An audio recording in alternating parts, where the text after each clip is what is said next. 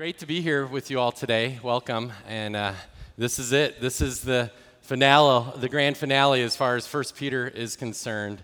Uh, we've spent 24 weeks, 24 messages in this book, and it's been uh, very uh, good. Uh, commemorative uh, as well, as this is the last week, and you guys could all say that you were here, the, the last Sunday of the first message, the first sermon series that we went through as a church. And it is somewhat bittersweet. Um, bitter because we may not ever be back here as far as the life of a church is concerned, or maybe the life of a preaching or teaching pastor. Um, sometimes you just go through a book and you might not be back there for however long. Uh, so that's a little bit uh, bitter. Sweet because, again, it is the first sermon series that we went through as a book, and uh, you guys could all say that you've been a part of that. And so, also sweet because the Lord has been so gracious as far as bringing us through so many amazing truths through this book, through his faithful apostle Peter.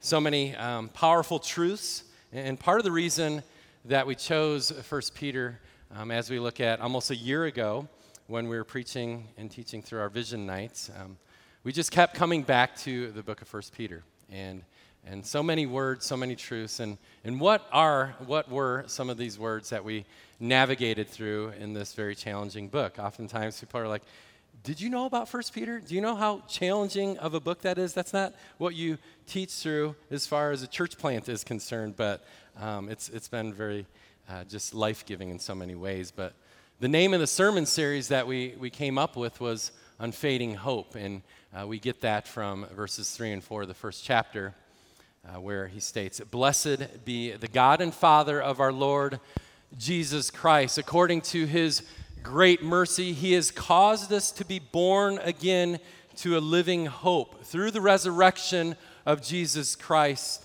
from the dead, to an inheritance that is imperishable, undefiled, and unfading, kept in heaven for you.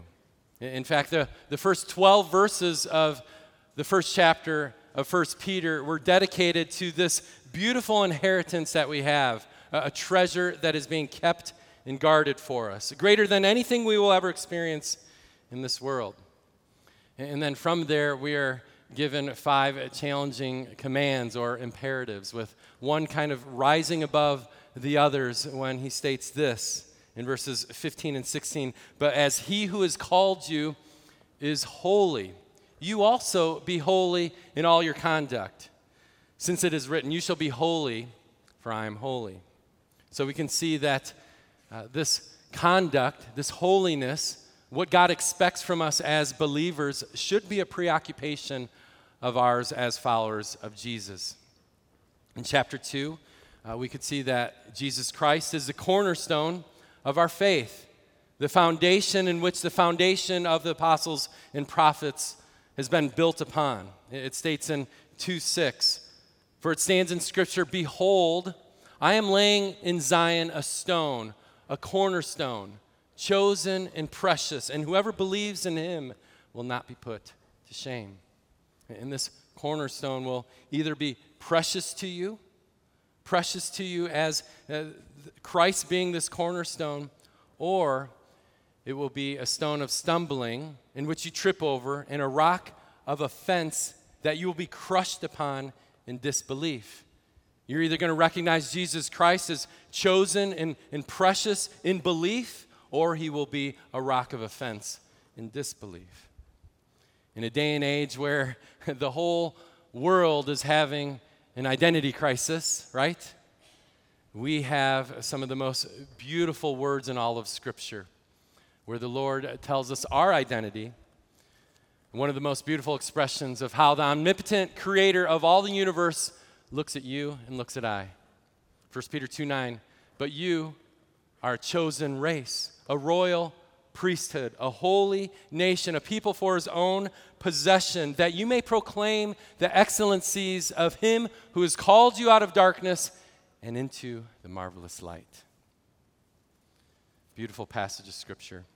We then took an ascent or descent as far as how you view this topic of submission. I think we were in this topic of submission for about three or four weeks, so we were just joking around. I think we need to change the name of our church to Submission Church. Brian actually made a graphic for it, but uh, we were told how that we are called as followers of Jesus to submit to the governing authorities, to submit to the government. And we joked around, it's like the equivalent of me cussing from the pulpit, right? And so, but we were told that we are called as followers of Jesus to come under the governing authorities with a caveat if they require us to sin. And, and in that case, we follow God rather than man, especially with some of these boulders that we can't get around and the topics of abortion, keeping the church open, and the LGBT agenda. We also were told to submit to those who treat us unjustly. So hard, so counterintuitive to how we think and operate. We're actually supposed to come under those individuals that do us harm. And how are we to do that? How in the world are we to do that? And we're called and told to look at the example that has been set by Jesus Christ. And what does Peter say when he was reviled? He did not revile in return. When he suffered, he did not threaten, but continued entrusting himself to him who judges justly. We tackled some verses for husbands and wives, every woman's favorite verse, and some of them, yeah, that's good. Um, husbands or wives, submit to your husbands, and we talked about that at great length. We also talked about husbands laying down their life for their wife so that their prayers may not be hindered, living with them in an understanding way. We also looked at a passage that we looked at the beauty of a woman who is not afraid of anything. We then tackled one of the most controversial verses in all of God's Word, just a mere 180 interpretations of this one verse, 1 Peter 3:19. Who, what, when, why did Christ proclaim to the spirits in prison? And so, if you want some late night reading, you could do some other uh, interpretation. I think we covered four, so if you need the other 176, you know, be my guest. But we also talked about how to suffer and how to suffer well. We talked about suffering, suffering, and then more suffering. A refiner's fire. It is the rite of passage for a follower of Christ. As we look to a quote by James Rutherford In the cellars of despair, this is where the king keeps his choicest wines. We're told we're not to be surprised when the fiery trial comes upon you to test you, as if something strange were happening to you. But rejoice insofar as you share Christ's sufferings, that you may also rejoice and be glad when his glory is revealed. The Lord's glory is revealed in the midst of our suffering. And then we had a quick 52 minute message on elders and deacons. And I apologize. I had my word count dialed up. I don't know what happened, but it was 52 minutes. And so I apologize if you were serving in kids that day. So, but uh, we really kind of leaned into what does God's word have to say with these biblical offices. And then last week we were so blessed by Travis as he hit on many topics, but um, really the one that I think landed with everyone humility and how I achieved it, right? And so, what a humble brag if I've ever heard one. We also looked at how we are to cast our cares upon him and how we are to deal with our adversary, the devil, who prowls around like a roaring lion seeking someone to devour. And that's a lot. Oof. I mean, but that's First Peter. So many challenging topics, so many rich things to lean into as far as who we are to be and how we are to navigate this life as elect exiles here in a world that we are not of, but from. Reverse that. And this is where he has us. What a journey it's been. And now we have this beautiful conclusion with a beautiful promise. It is an anchor of hope in which we can cling to in the midst of difficult times and in the midst of difficult seasons. Personally, it's one of my wife and I's most favorite verses It, talks about the grace that the Lord lavishly pours out on us. It is a beautiful passage of Scripture, so please turn with me as we conclude this book of 1 Peter. 1 Peter 5, verses 10 and 11, and then we'll circle back and look at verses 12 through 14 today as well. And this is what Peter wants to leave us with. He states, And after you have suffered a little while, the God of all grace, who has called you to his eternal glory in Christ Jesus, will himself restore, confirm, strengthen, and establish you. To him be the dominion forever and ever. Amen. And let's go to the Lord in prayer. Lord, it is grace by which we have been saved. It is by grace in which we are able to live in this world. It is by grace which we receive this eternal kingdom, the eternal glory that you have promised us. Lord, you are the giver of grace.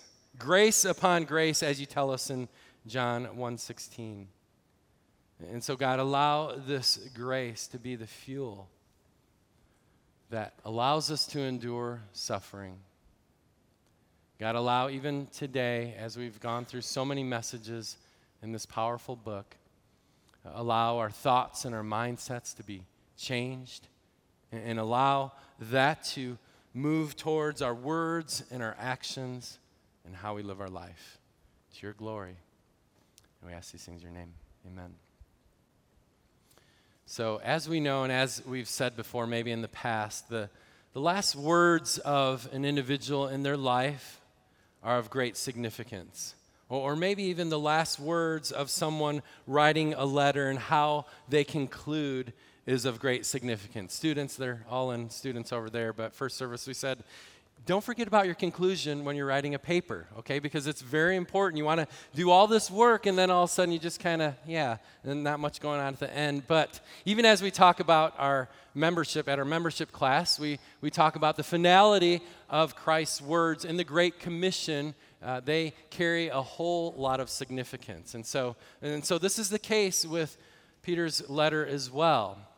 What is the final charge that he is leaving us with? What does he want us to remember? What does he want us to carry with us as uh, elect exiles living in this world? And it is this topic of grace. Grace. The God of all grace has called you to his eternal glory in Christ Jesus. And now, what does it mean that he is the God of all grace?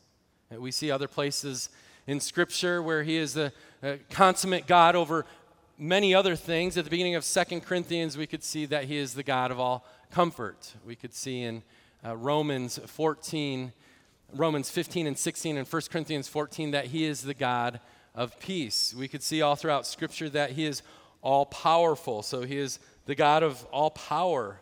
But the God of all grace means that God is the ultimate provider of grace. And so that's our first fill in. What this means is that He gives us all the grace that we need.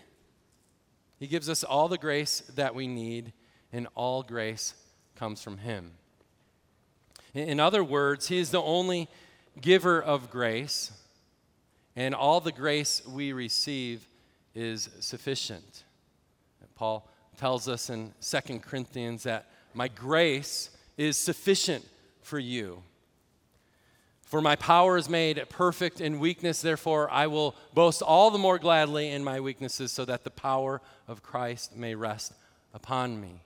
His grace is sufficient. We have all we need when it comes uh, to God and His grace, and here's the thing it serves a purpose. Uh, there is no longer now, because of this grace that has been given, given to us, there is no longer a record of debt that hangs over us. There is no longer the wrath of God over us. We now are covered with the grace that has been poured out over us because of the finished work of Jesus Christ on the cross. And what is the byproduct of this? What do we receive? What do we gain from this grace? Well, it's an eternal glory. an eternal glory beyond all comparison. We have been call out, called out of the, the grave of sin and death, and we have been called into, as we see in 2 Corinthians 4:17, we have been called into this eternal glory, as we see from our passage today. But in Corinthians it says, an eternal glory beyond all comparison. Nothing in this life will, even compare to what is awaiting us in God's glory. He has looked at you he has looked at me. He has looked at all of those who look to Jesus. And the Lord says, This one is mine. This one is mine. You are my workmanship. You are my beautiful creation. You are my masterpiece. In Ephesians 2 6, it states that we will be raised up with him and that we will be seated with him in the heavenly places. And moreover, it's not only this grace that we receive, the grace that we are called to at the moment of salvation. It is not only that grace that has brought us out of the darkness and into this marvelous light at that moment, that day, that time in all of our lives that if we look to Jesus, that we have uh, professed Jesus Christ. But it is not only that grace that has been given to us, but this same grace is the fuel to allow us to endure trials and, and toils and tribulation. We need to look at that grace. That is the same grace that is going to carry us all the way to eternity. A line from the hymn, Amazing Grace through many dangers, toils, and snares, I have already come. This grace that brought me safe thus far, and grace, grace will lead me home. Christian, remember this grace.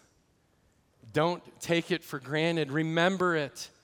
Reflect in it. Revel in it. The God of all grace has called you to his eternal glory in Christ Jesus. This is the target. This is the bullseye. This is the grand finale that Peter wants us to land at today. This is the conclusion of the letter. He wants us to see this grace and allow us to overlay it with suffering. How do we use this grace and how are we to take this grace when we are in the midst of a difficult time or a difficult season? How are we to look to this grace and allow it to carry us through these difficult seasons? Because there will inevitably be suffering to varying degrees in all of our lives, but what the Lord is trying to do, He is trying to accomplish a fortifying work in you and through you with an eternal mindset. He's trying to accomplish a fortifying work in you within us and through us with an eternal mindset. This, this grace has been positioned in our life so that we can look at it. So when we go through a difficult time, we don't flounder, we don't fold, and we don't fall. But instead, when we face these difficult seasons of suffering, instead, we stand firm knowing that the Lord is doing a purifying work within us, the refiner's fire for, his, for our own good and His glory. And oftentimes we need to hear this. We need to understand that there are purposes taking place unbeknownst to us when we go through these dark and difficult times in our life. Instead of just shaking the angry fist, instead of having a season of despondency where we're pushing God away, instead we need to say, Lord, I need more and more of you right now when I'm enduring this difficult season. I mean, when we look at Travis's message, uh, message last week, what, it, what was it that Peter was addressing? He stated that your adversary, the devil, is, is wreaking havoc he, he is looking for someone to devour, not only in your own life, but also in the lives of the brotherhood around the world.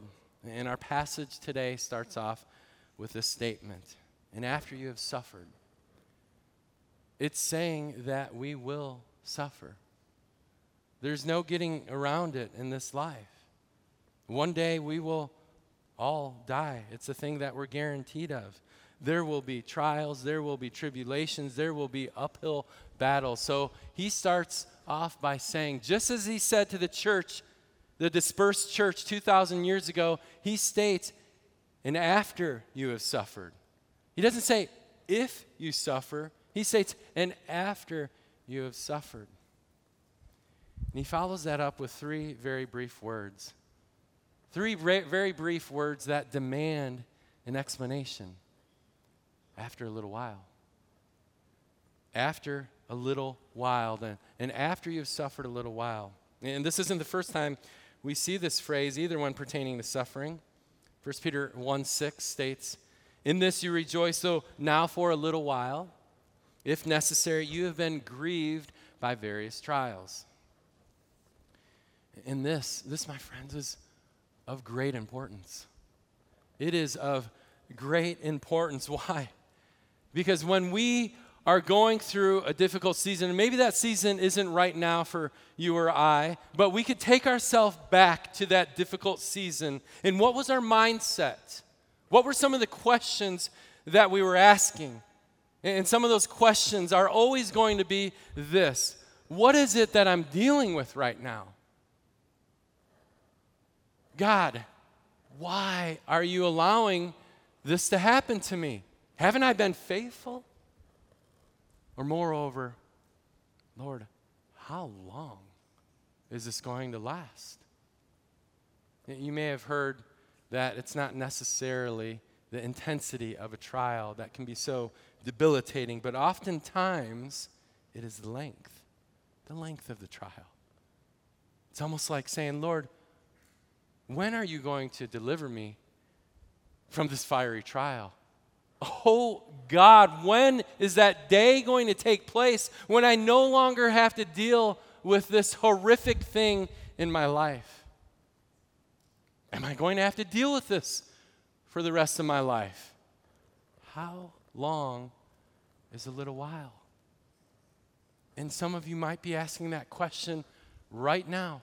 Jon, tell me, how long is a little while? And there isn't necessarily a bullet answer for that question. There's going to be times in our life that we don't have answers to any of those questions. But the important thing is this because how we allow that narrative to play in our head, what we do in the midst of suffering by looking at that grace makes all the difference. We could either say, Lord, I need you. And I'm going to cling to you with everything I have because I have nowhere else to go. Or for some, it, might result in spiraling out of control, going down a road apart from the Lord.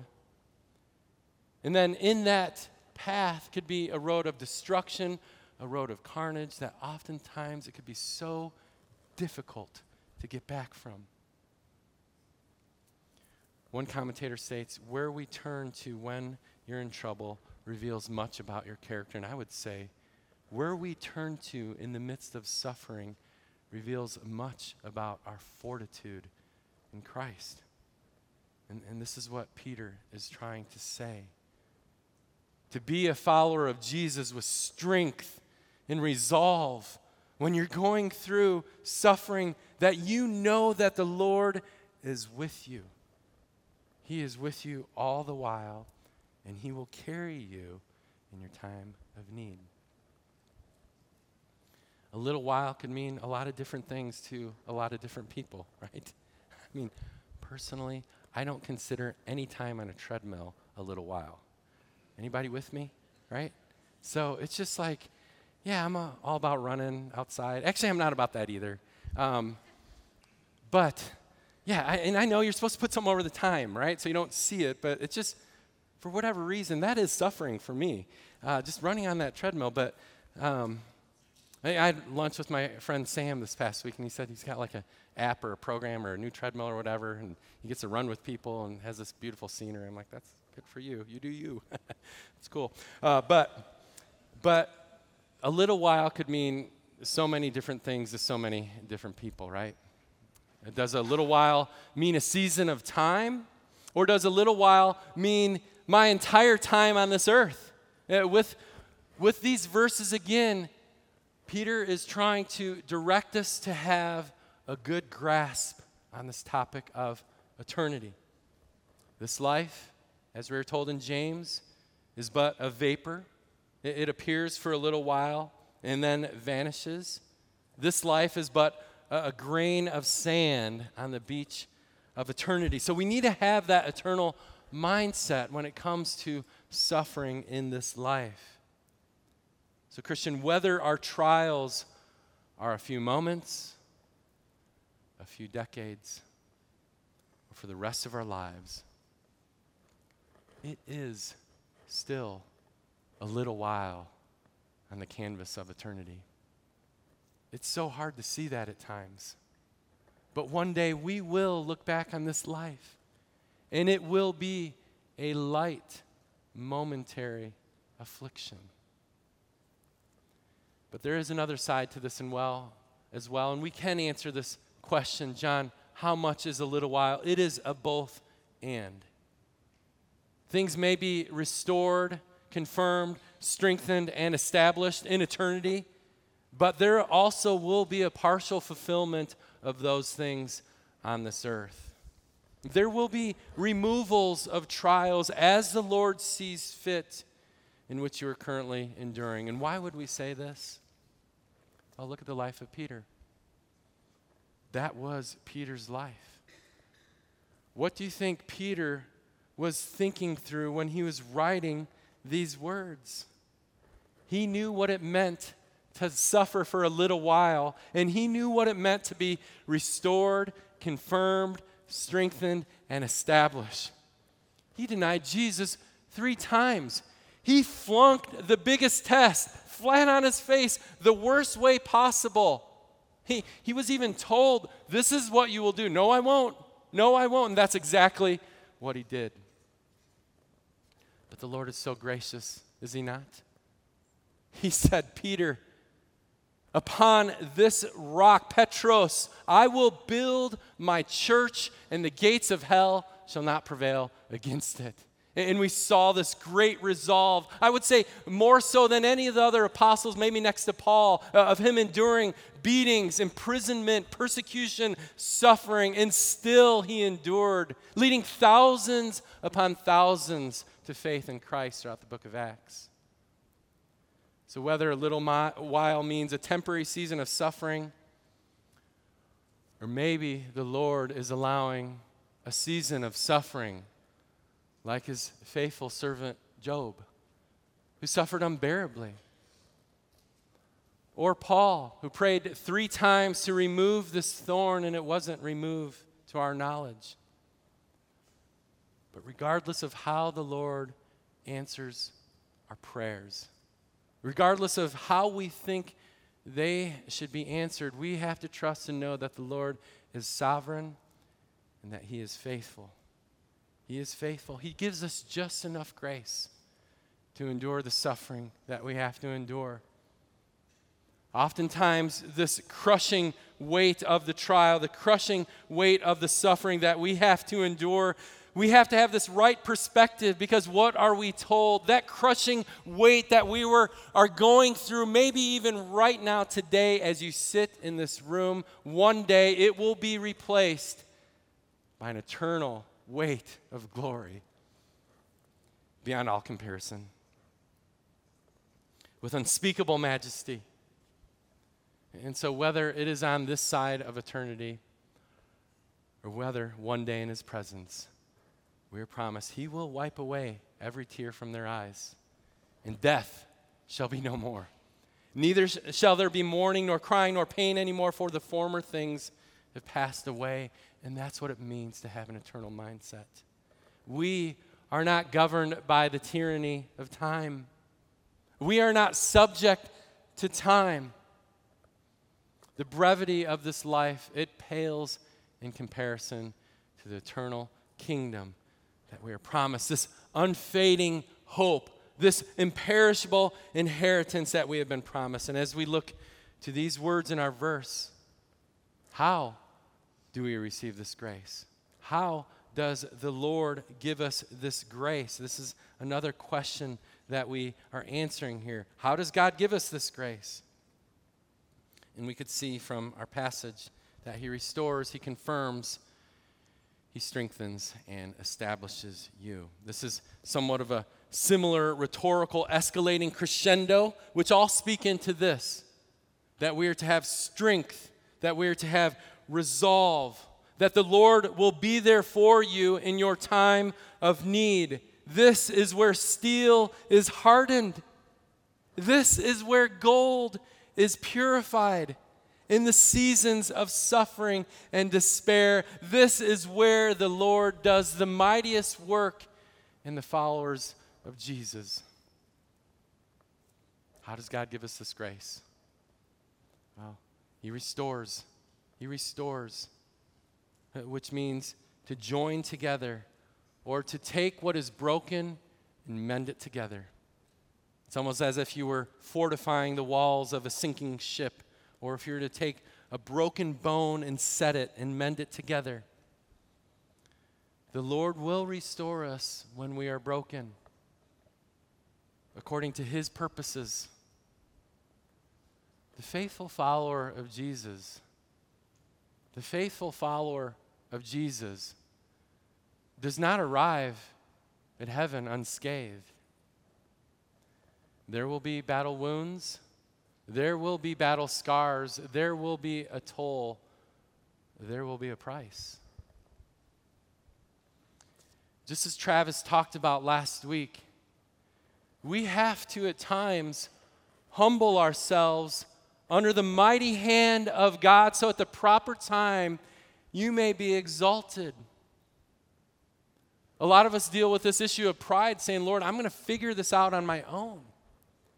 But the Lord can't do a restorative work by putting the broken pieces back together when you say, I'm going to do this on my own. We need to humble ourselves and say, Lord, I can't do this. I need you to put me back together. And here's the thing if you haven't endured a season of suffering while clinging on to the Lord yet, or you haven't been in the depths, in the cellars of despair at some point in your life, this is why these words are of great importance. Because one day you will. One day you might be there. And it's of great importance. So when the trial comes, you will know that the Lord is still working. The Lord is still working in our trials. James Stewart, a Presbyterian Scottish pastor, states In love's service, only the wounded soldiers can serve. In love's service, only the wounded soldiers can serve. And this next one that the Lord promises to give us this grace is that He will confirm us. And this word means to stand firm, to be fixated, to be inwardly committed and immovable. It is through Christ and only through Christ that we are able to stand. Stand firm, as we were told in Ephesians 6, stand firm in the strength of his might. This word confirms means that we're to do exactly that. We can't stand alone, we can only stand firm through him. And, and oftentimes, this is where we need to land. Again, just this is these are all similar things that the Lord gives us, but we can't stand on our own. We we have to say, Lord, I need you. Deliver me. I can't endure this. I'm fading and I'm fading fast. Deliver me from this. And this is exactly what he does. Amen. Psalm 18:2 The Lord is my rock and my fortress and my deliverer, my God, my rock, in whom I take refuge, my shield, the horn of my salvation, my stronghold. We can stand firm in him. He will confirm us. When we are faithless, he is faithful. Great is thy faithfulness. And this third thing that the Lord will do to us is to strengthen. He will give you strength from within. Again, this is Peter looking back to his life and what took place. How was the Lord strengthening him when he was able to look back in hindsight and pen these very words for us today? What are we told in Luke 22 30, 31? 31 and 32. Simon, Simon Peter, behold, Satan demanded to have you, that he might sift you like wheat. You will go through sufferings and trials, Peter. But I have prayed for you that your faith may not fail. And when you have turned again, strengthen your brothers. And oh, how Peter did that. The sustaining rock in so many areas at the beginning stages of our faith. Peter did indeed fail, but through his sufferings, through his failures, he persevered to the end. And this final thing that the Lord gives us is he will establish us. This word themelios means foundation or fundamental. It references something secure and permanent. Yes, as we have talked as ad nauseum, there will be times that we suffer. There's going to be seasons of loss. There's going to be seasons of sickness. There's going to be seasons where things are taken away from us that don't make any sense.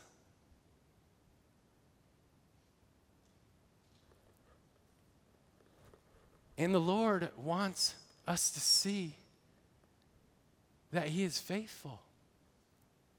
He will establish you.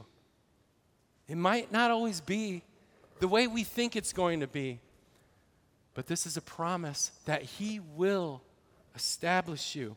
He will place you back on the firm foundation that you once stood. And as we can see from verse 11, Peter ends with a word of doxology.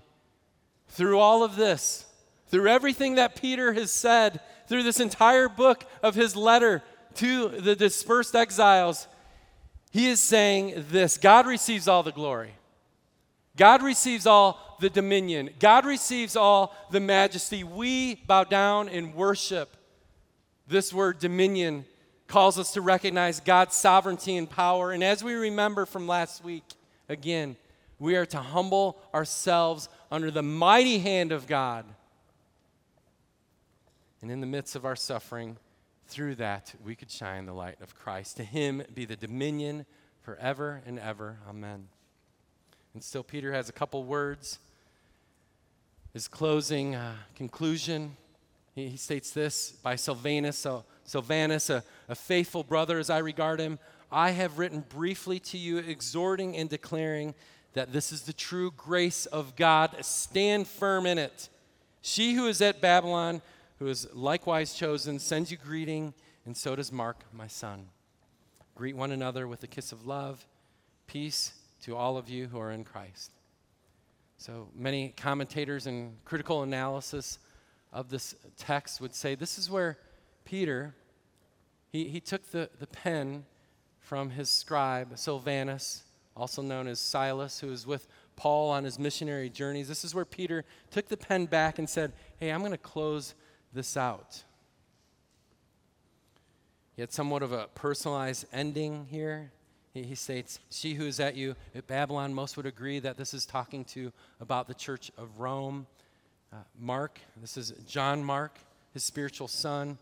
And then um, we see this kiss of love. Redeemer, let's not do the kiss of love, okay? Let's just do like handshake, fist bump, side hug, okay? But I did want to finish by drawing your attention to verse 12, where he states, exhorting and declaring that this is the true grace of God. This is the true grace of God. Stand firm in it. And we, he wanted to repeat this grace upon grace. The God of all grace will allow you to endure these difficult seasons of your life. It's the same emphatic, summative point. What are we to do with this grace? Stand firm in it. Stand firm in the grace that the Lord gives us. Stand firm in the Lord's amazing grace as you behold your salvation. Stand firm in the Lord's amazing grace as we look to eternity.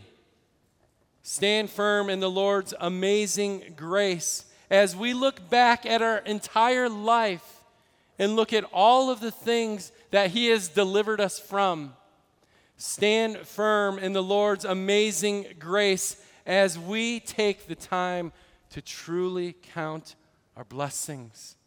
All the things that the Lord has blessed us with that we so easily take for granted and stand firm in the Lord's amazing grace as you face the fears, the anxieties, the sufferings of this life and hold on to the promise that the God of all grace has called you to his eternal glory in Christ, that he will restore, confirm, strengthen, and establish you to his glory.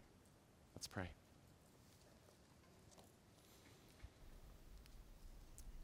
Lord, it is by your grace that we are here in church. It is by your grace that we will be with you one day for all of eternity.